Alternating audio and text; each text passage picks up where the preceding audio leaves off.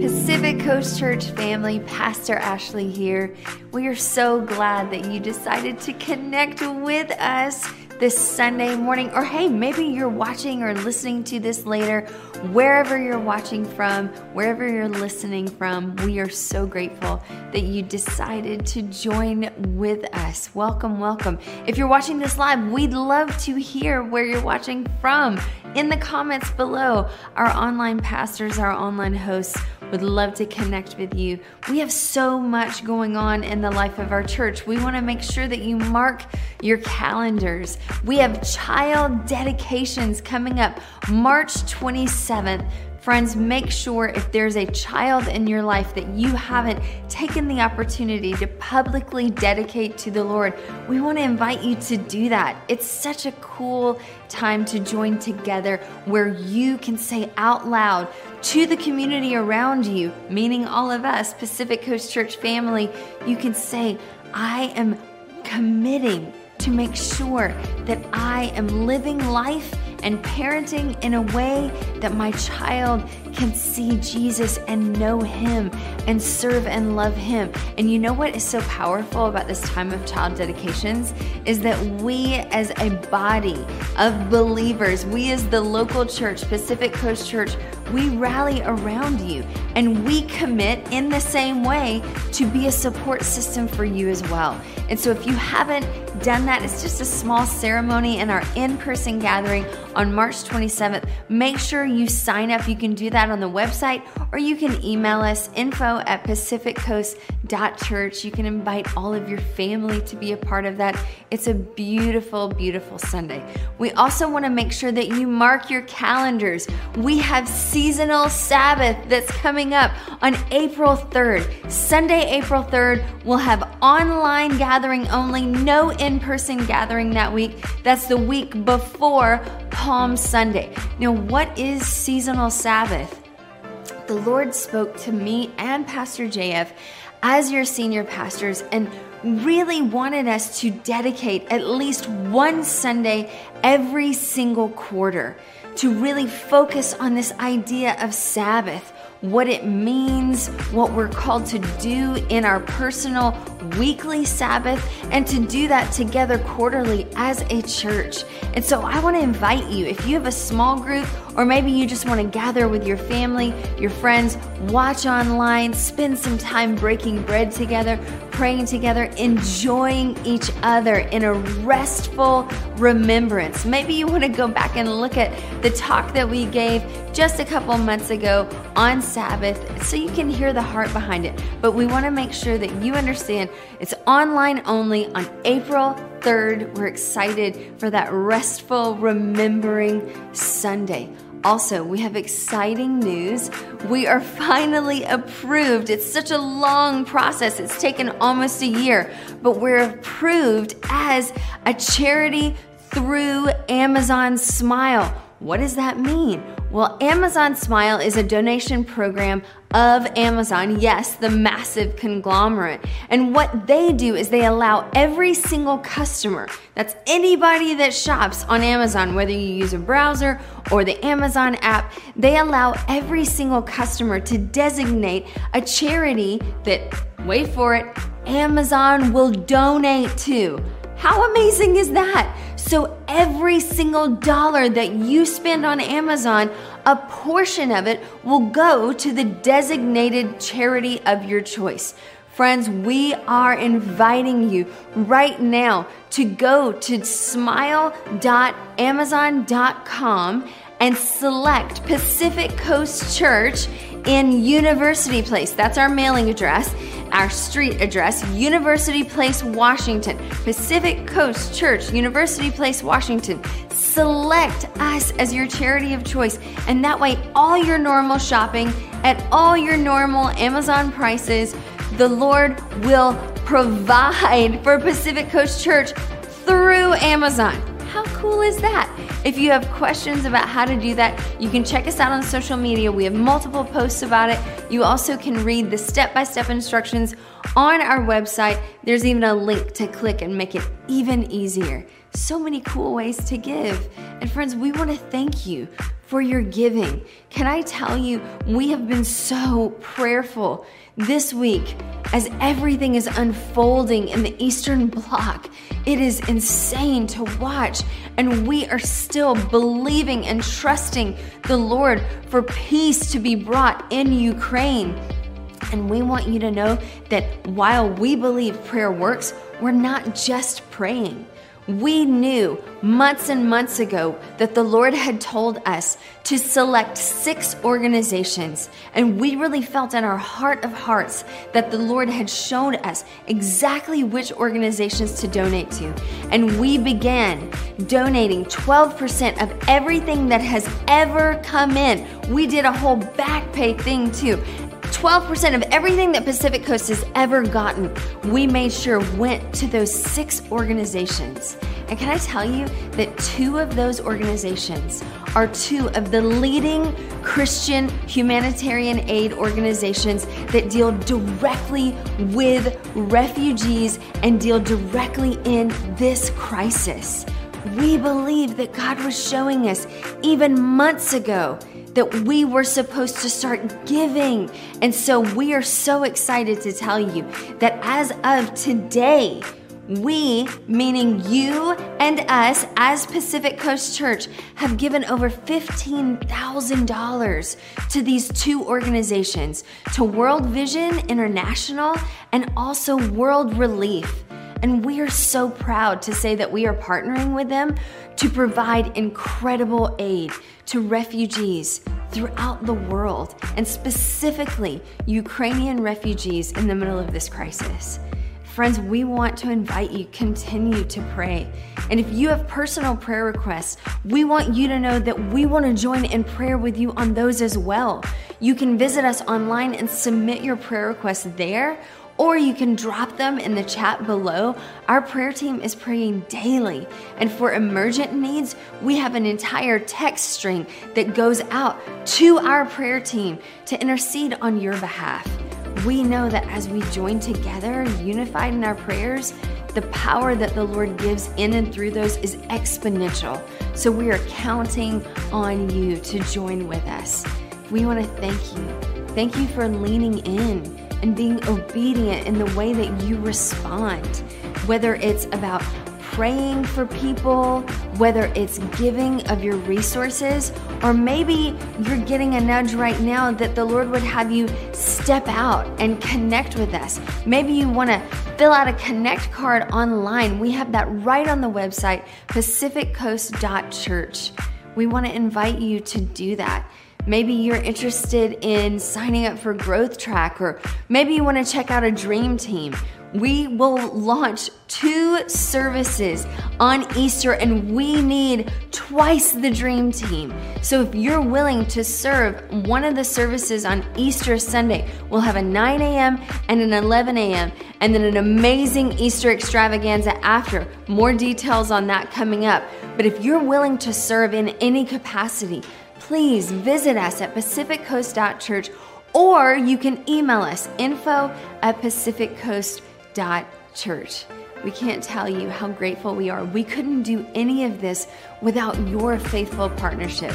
So thank you, thank you, thank you. If you're giving today, we want to invite you text the word donation to 84576.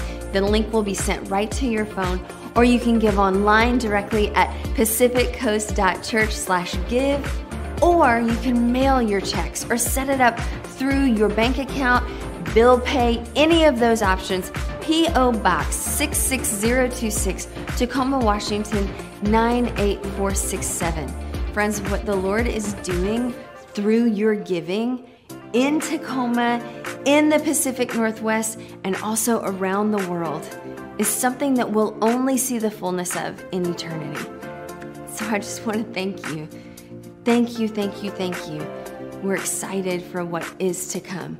I want to pray for you as you prepare maybe to to drop that prayer request in or to fill that connect card out online or maybe to give right now or maybe you're going to drop us an email about dream team and what you'd be up for doing whatever you're willing to do man, we know that the Lord will bless your obedience to his voice. Father, thank you for every person watching, every person listening. Thank you, Lord, that they hear your voice. They wouldn't be watching and listening if they didn't hear those nudges that you have, that you place in their hearts. Lord, we thank you that they are continuing to respond to you in whatever way you're leading. Lord, we pray blessings over them, over their families, over their friends, over their workplace, God, every sphere of influence. We thank you, God, that you are making them a blessing to everyone they encounter. We love you, Lord. We praise you. Thank you, God, that you want to use us. Now, Lord, we ask that you prepare our hearts to hear this word, Lord, that we know is straight from you. In Jesus' name. Amen, amen, amen. Check this out. Well, once again, thank you so much for joining us here at Pacific Coast Church online. I want you to know that it means the world to us that you take some time to join us as we study God's Word together. And listen, I, also want you to know once again, I just want to take a minute and just thank those of you who've you, you've really committed yourself to partnering with us. Many of you remember that less than a year ago, we really did hear from God, and we knew we were supposed to step out in faith in the middle of a global pandemic to start Pacific Coast Church. So that's exactly what we did, and God has blessed our efforts and has sustained us, and we are growing. So, once again, thank you, thank you, thank you. God's doing so much at PCC. Also, I know we've said it already, but we just want you to know and reiterate that our church, like we're committed to helping our brothers and sisters who are suffering in the Ukraine right now. And as many of you know, we we give financially every month to World Vision as well as World Relief. Like really, the, they're, they're two Christian organizations on the front lines of humanitarian work around the world right now. And even right now, specifically in Ukraine. So, so please know as we get more information, as this conflict continues to unfold, we as a church are committed to helping the very best that we can because that's what the Lord calls us to do. Hey, today we're in this series that we're continuing called God in Flesh. The, the whole series has been looking at what Jesus said and did. And if we really want to get a clear picture of the heart of God and what He wants for His creation, being you and me, we get His best representation through His Son, Jesus Christ, right? Let's go again to Hebrews and read the passages that are our anchor verses for this series. Hebrews chapter 1, here it is, starting in verse 1 says, In the past, God spoke to our ancestors through the prophets many times and in various ways. But in these last days, kind of feels like we're in it right now, right? He has spoken to us by his Son, whom he appointed heir of all things, and through him also he made the universe. The Son is the radiance of God's glory and the exact representation of his being, sustaining all things by his powerful word. Meaning, when Jesus came, we were finally able to see God's heart and his will and his desires and his glory in, in human form living in front of us. And I, and I love how John says it. He says it like this in John 1, verse 14. It says, The Word became flesh and made his dwelling among us. We have seen his glory, the glory of the one and only Son who came from the Father, full of grace and truth. I'll say it again. You want to know who God is? You want to have a better picture of his fullness? Then we have to look at Jesus. We have to look at how he lived, what he said, and we have to apply it to our own lives. And, you know, we, we've covered a lot of the accounts of Jesus already. We've talked about how he showed love for people, how he healed, how he performed miracles. And if you remember last week, my wife, Pastor Ashley, talked about what made Jesus angry and how those things are to anger us to action as well. So this week, we're going to take a little different route and talk about some pretty strange things that Jesus said. And here's the, here's the deal. We have all said strange things before, right? Here's the deal. A lot of us kind of have our own lingo for certain things. Sometimes it's our words, and sometimes phrases, or even full statements or sayings. Now, my little brother Taylor, when we were real little and he was real, he, he used to always call popcorn cope horn. And then my other brother Graham, he used to call blankets bunkies. It's, it's kind of, and, here's the thing, it ended up sticking around our family. So if you come to the Wilkerson house any given night, you'll probably hear us call, call out, call out to each other to go grab a bunkie and make some popcorn so, so we can uh, watch, watch a movie. Weird, right? But, but we all know what we're talking about. These phrases, it almost becomes part of our language. most of you know that I married a Southern girl and they have some weird phrases too. The, the first time I heard her say, Yeah, that dog won't hunt, I was super confused because we weren't talking about a dog. We weren't even talking about hunting whatsoever. And apparently, that's something Southerners say when something isn't working or going the way someone had planned. We have any uh, military families out there? I, I know we do living here in Tacoma. You guys have your own way of telling time and your own language too. The, the, first time I had a guy tell me to check my six, I just looked at him with a totally like a blank stare until he said that it meant to look behind me. And another time I was told that I that that I broke it down Barney style. I was like, "Who's Barney? Is that good?" And then he explained that that that it meant that that that I could easily explain things like a child could. So we have all of these types of phrases, don't we? Well, Jesus did too. And today we're going to walk through a few of the stranger phrases that Jesus used from one specific passage in the Holy Scriptures. We're, we're going to look at the cultural context and then unpack together what we believe Jesus meant by some of these strange phrases that he said. Let's look at Luke chapter 14, starting in verse 25. This is what the word says. As large crowds were traveling with Jesus, and turning to them, he said, If anyone comes to me and does not hate father and mother, wife and children, brothers and sisters, yes, even their own life, such a person cannot be my disciple. And whoever does not carry their cross and follow me cannot be my disciple. Look at verse 28. It says, Suppose one of you wants to build a tower. Won't you first sit down and estimate the cost to see if you have enough money to complete it? For if you lay the foundation and are not able to finish it, everyone who sees it will ridicule you, saying, This person began to build and wasn't able to finish. Verse 31 or suppose a king is about to go to war against another king. Won't he first sit down and consider whether he is able with 10,000 men to oppose the one coming against him with 20,000? If he's not able, he's going to send a delegation while the other is still a long way off and will ask for terms of peace. In the same way, those of you who do not give up everything, everything you have, cannot be my disciples. Okay, well, yikes. Like that's that's a pretty heavy message. And, and Jesus uses a few phrases in there that make you stop and go, um, really, Jesus? Like, what are you saying right now? And so, what I want to do, I, I want to talk through those, starting with the first one that we just read. Let's go back to the text, Luke 14, verse 25. Large crowds were traveling with Jesus, and turning to them, he said, If anyone comes to me and does not hate father and mother, wife and children, brothers and sisters, yes, even their own life, such a person cannot be my disciple. So, the first strange thing Jesus says here might leave you with this question. Here it is, write this down. Does Jesus want me to hate my family?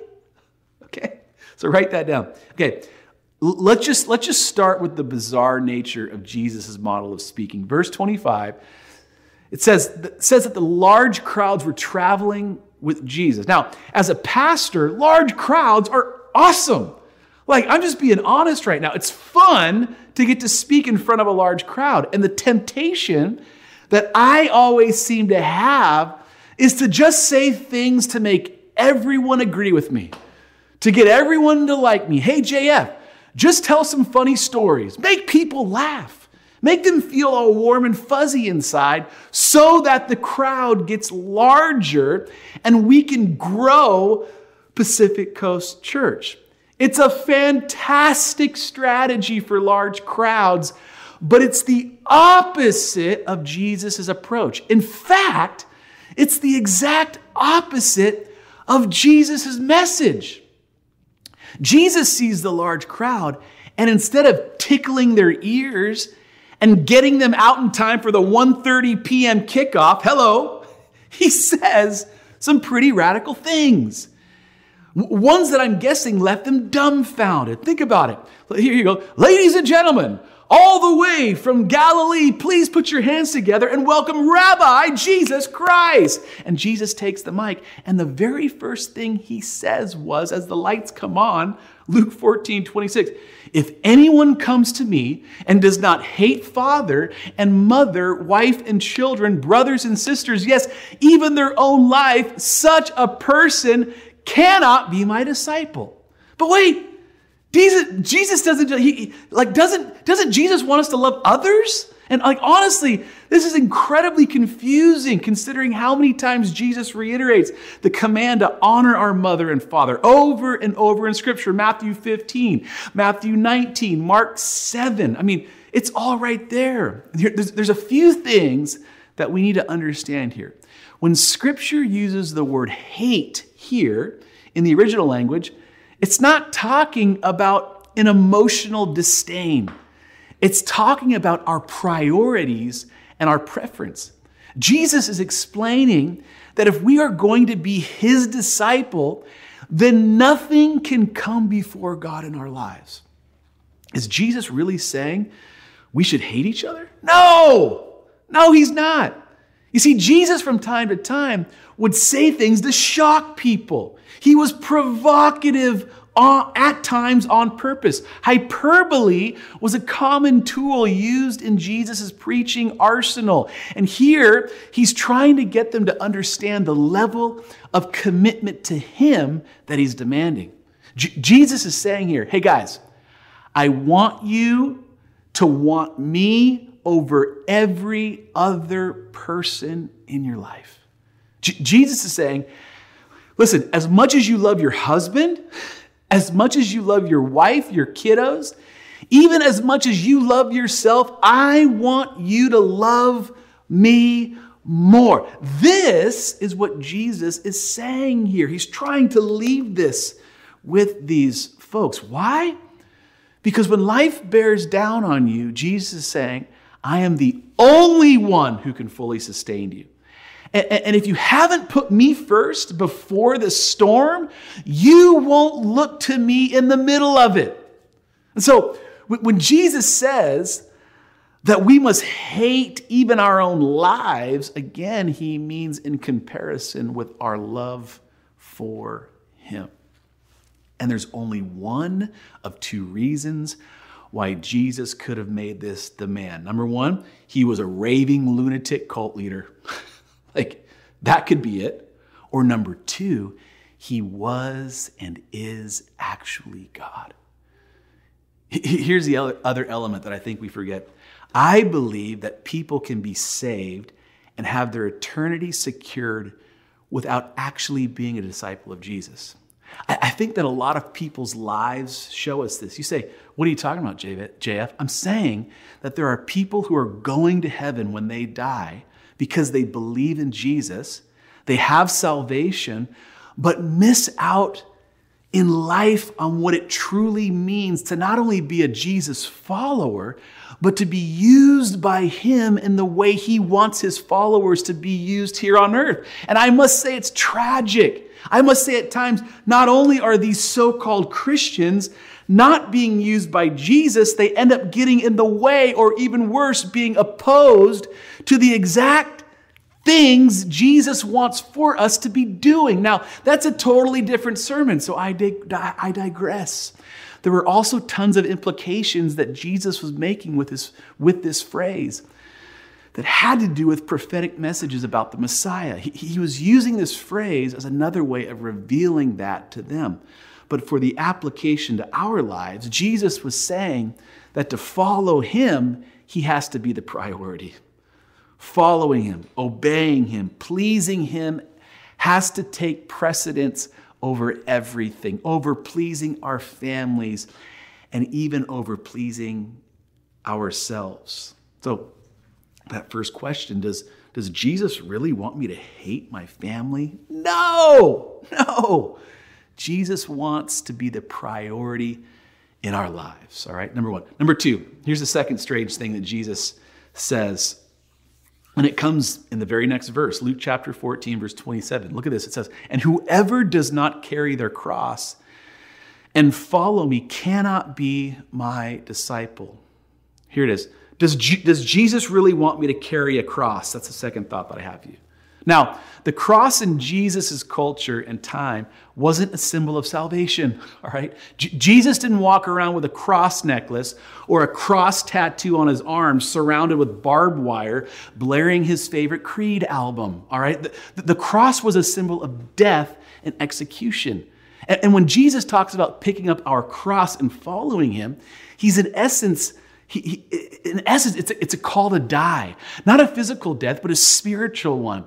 We are to die to our own human, self centered fleshly desires.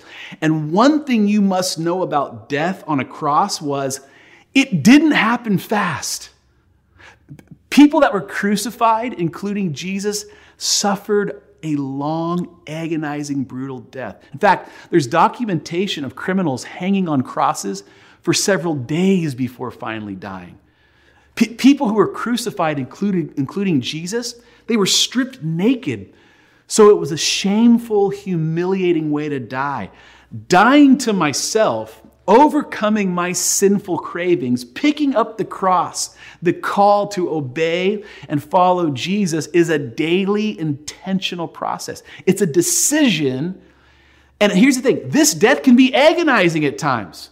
Like, like maybe you've experienced family or friends or coworkers mocking you for following Jesus. Even with all of that, the reward of being fully secure in Christ far outweighs the cross. And there's so many stories of folks, maybe even, even yourself experience this for your, in your own life. Here's the thing taking up our cross isn't just about dying to ourselves, it also means to run into battle with Him against the darkness. Now, in Jesus' day, everyone knew what it meant to take up your swords. What, what it meant was, let's go overthrow that government or, or that empire. This was, this was common.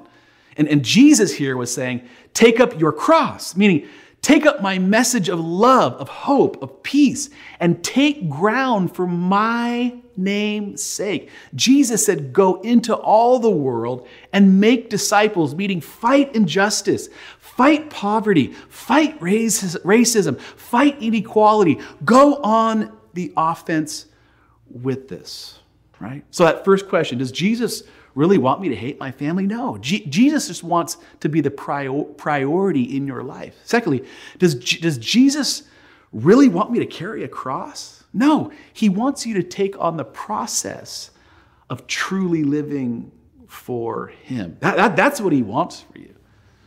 The last strange thing we'll talk about today that Jesus said in this passage is found a few verses later. All right, so let's jump back into the text, Luke chapter 14. Look what it says starting with verse 28. Jesus says, Suppose one of you wants to build a tower. Won't you first sit down and estimate the cost to see if you have enough money to complete it? For if you lay the foundation and are not able to finish it, everyone who sees it will ridic- ridicule you, saying, This person began to build and wasn't able to finish. Or suppose a king is about to go to war against another king. Won't he first sit down and consider, consider whether he is able with 10,000 men to oppose the one coming against him with 20,000? If he's not able, he will send a delegation while the other is still a long way off and will ask for terms of peace. In the same way, those of you who do not give up everything you have cannot be my disciples. The question is Does Jesus really want me to give up everything?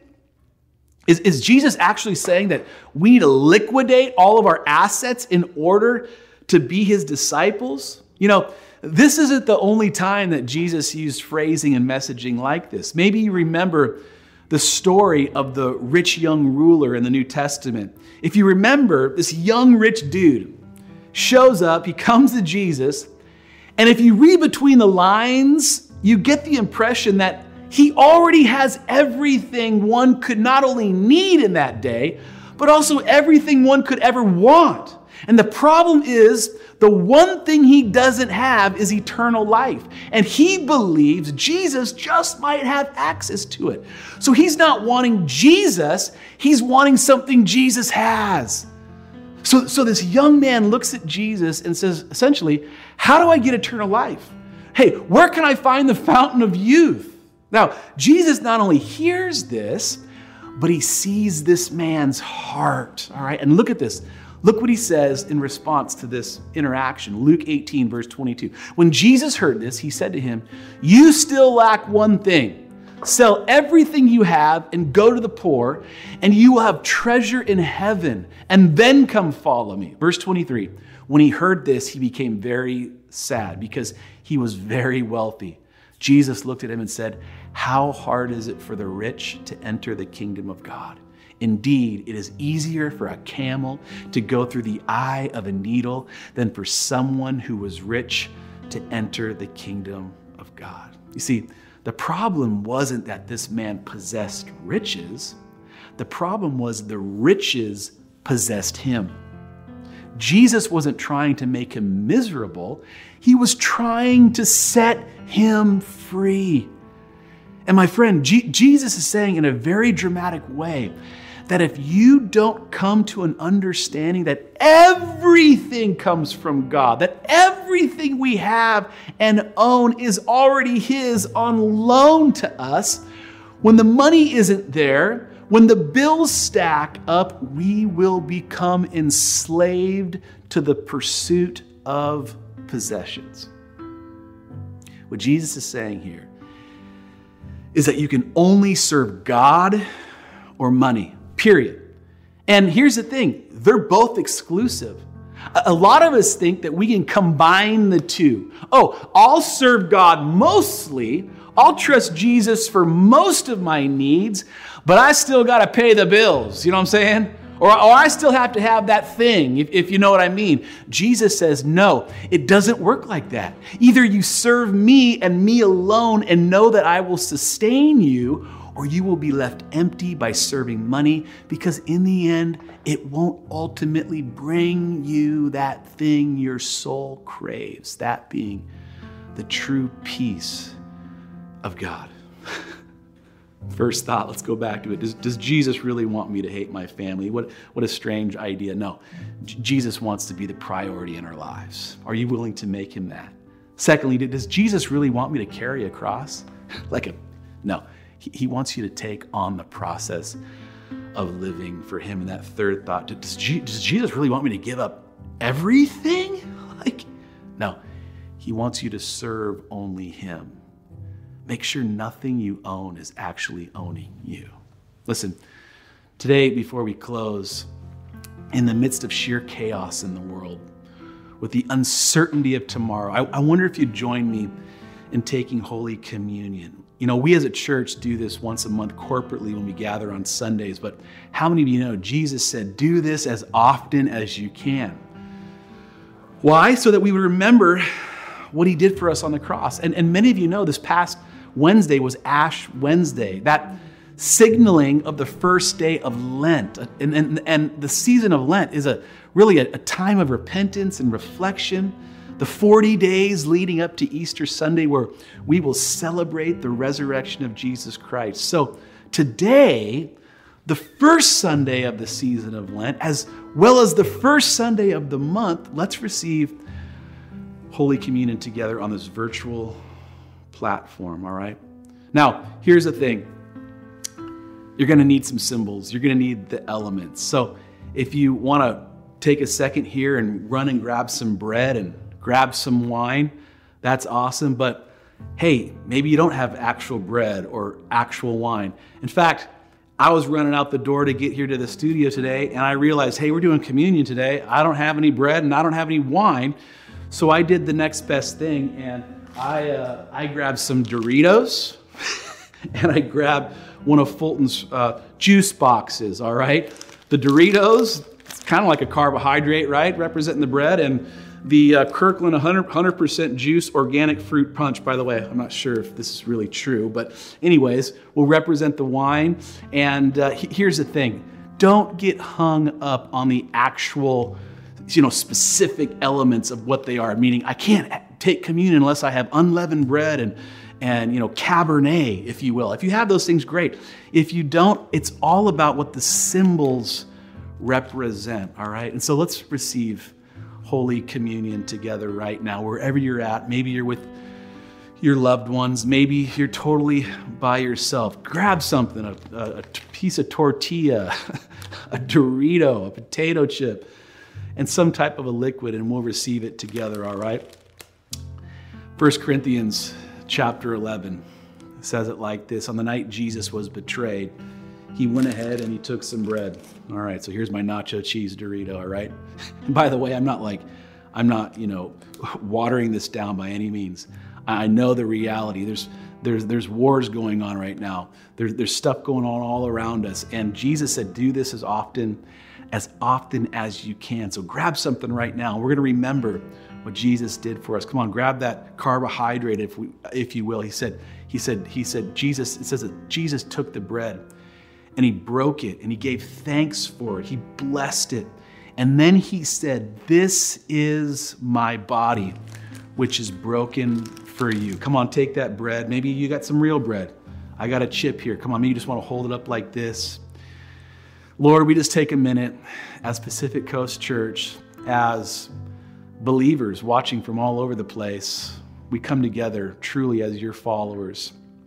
And we thank you on this first Sunday of the month, month of March as it's the first Sunday of this season of Lent where we're taking some time to reflect on all that you did for us. We're taking some time to repent of the sin in our lives. We're taking some time to fast and remove some things out of our life for a period of time to spend more time and focus on you. So let's just do that for a second. Let's just take a minute and just say and repent of any sin that we have in our lives before we take the bread together. Lord, God, I just pray, I, I just repent of my sins in Jesus' name, those things that I know of, those things that I don't know of. I just know that you're able and you're willing to forgive me of these mistakes that I've made, and your blood washes us clean. But we take a minute, come on, hold that bread up, and we remember, Lord, your body that was broken for us and your body broken for us, representing the healing in our lives. I don't know if you're watching right now and you need a physical healing in your life. Maybe, maybe it's a different type of a healing. Maybe it's, it's, a, it's a healing of your emotions or, or uh, your mental health or even an ailment. Maybe, maybe it's, a, it's a healing of a relationship. I know that because of his broken body, all of the broken areas of my life are able to be put back together. So come on, let's just thank Him as we take the bread together. Lord, we thank you for your broken body. In Jesus' name, amen. Amen. Come on, let's take it together.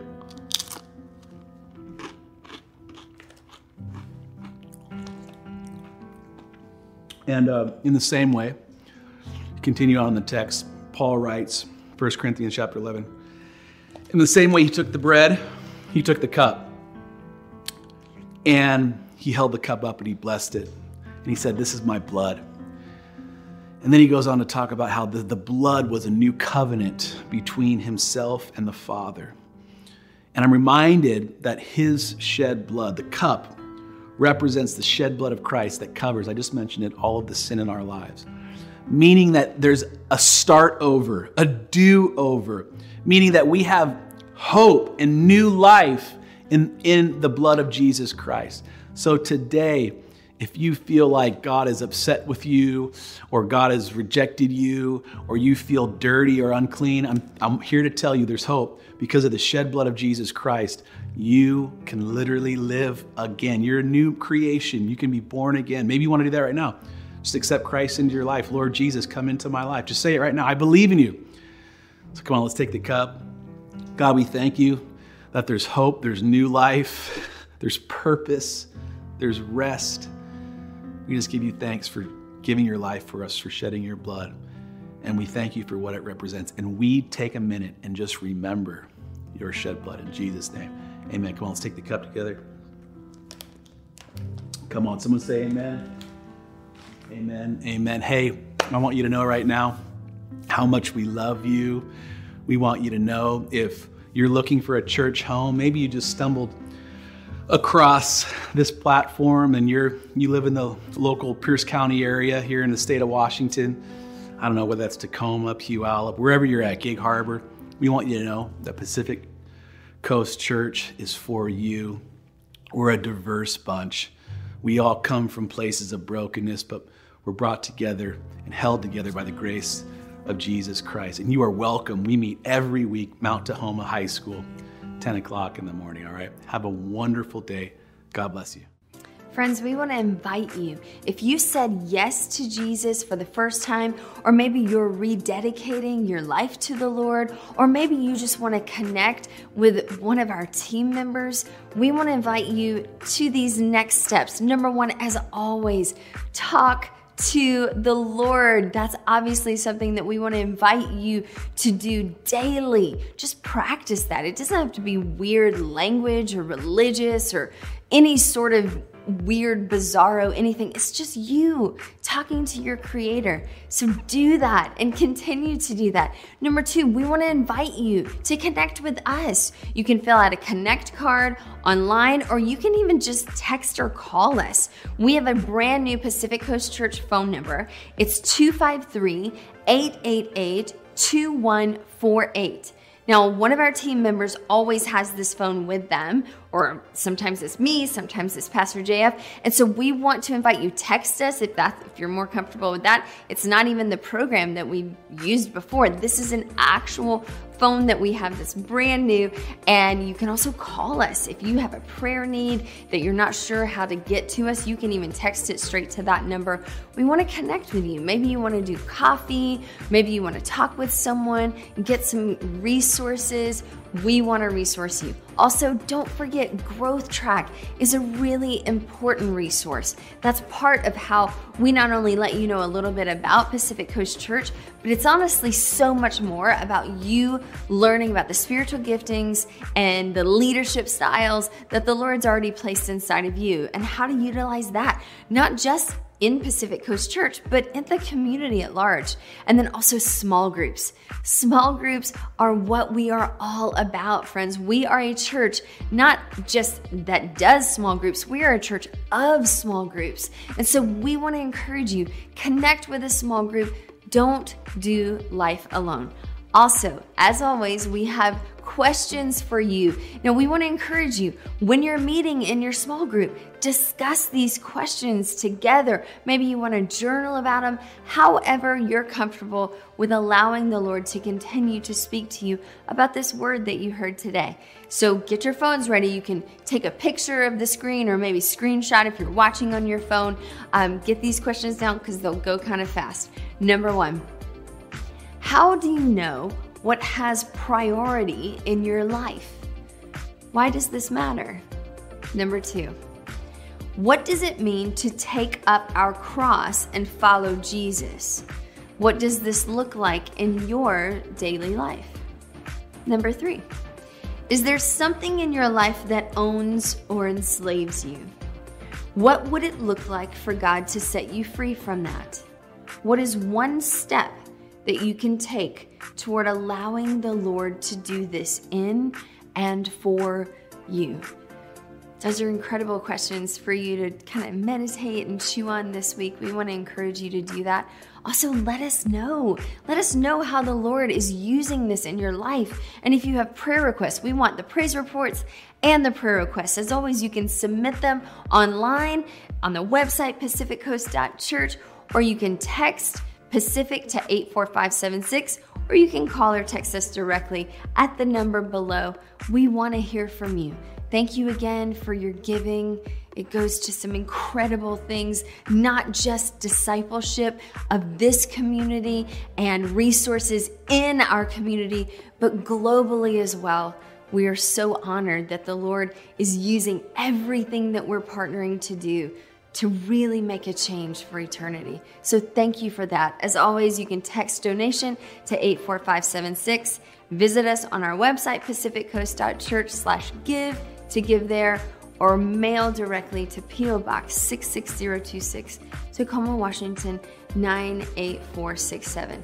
Don't forget, join us Wednesday for noon prayer. One of our team members will be leading that and praying over all the requests that you submit. And until then, friends, go be free.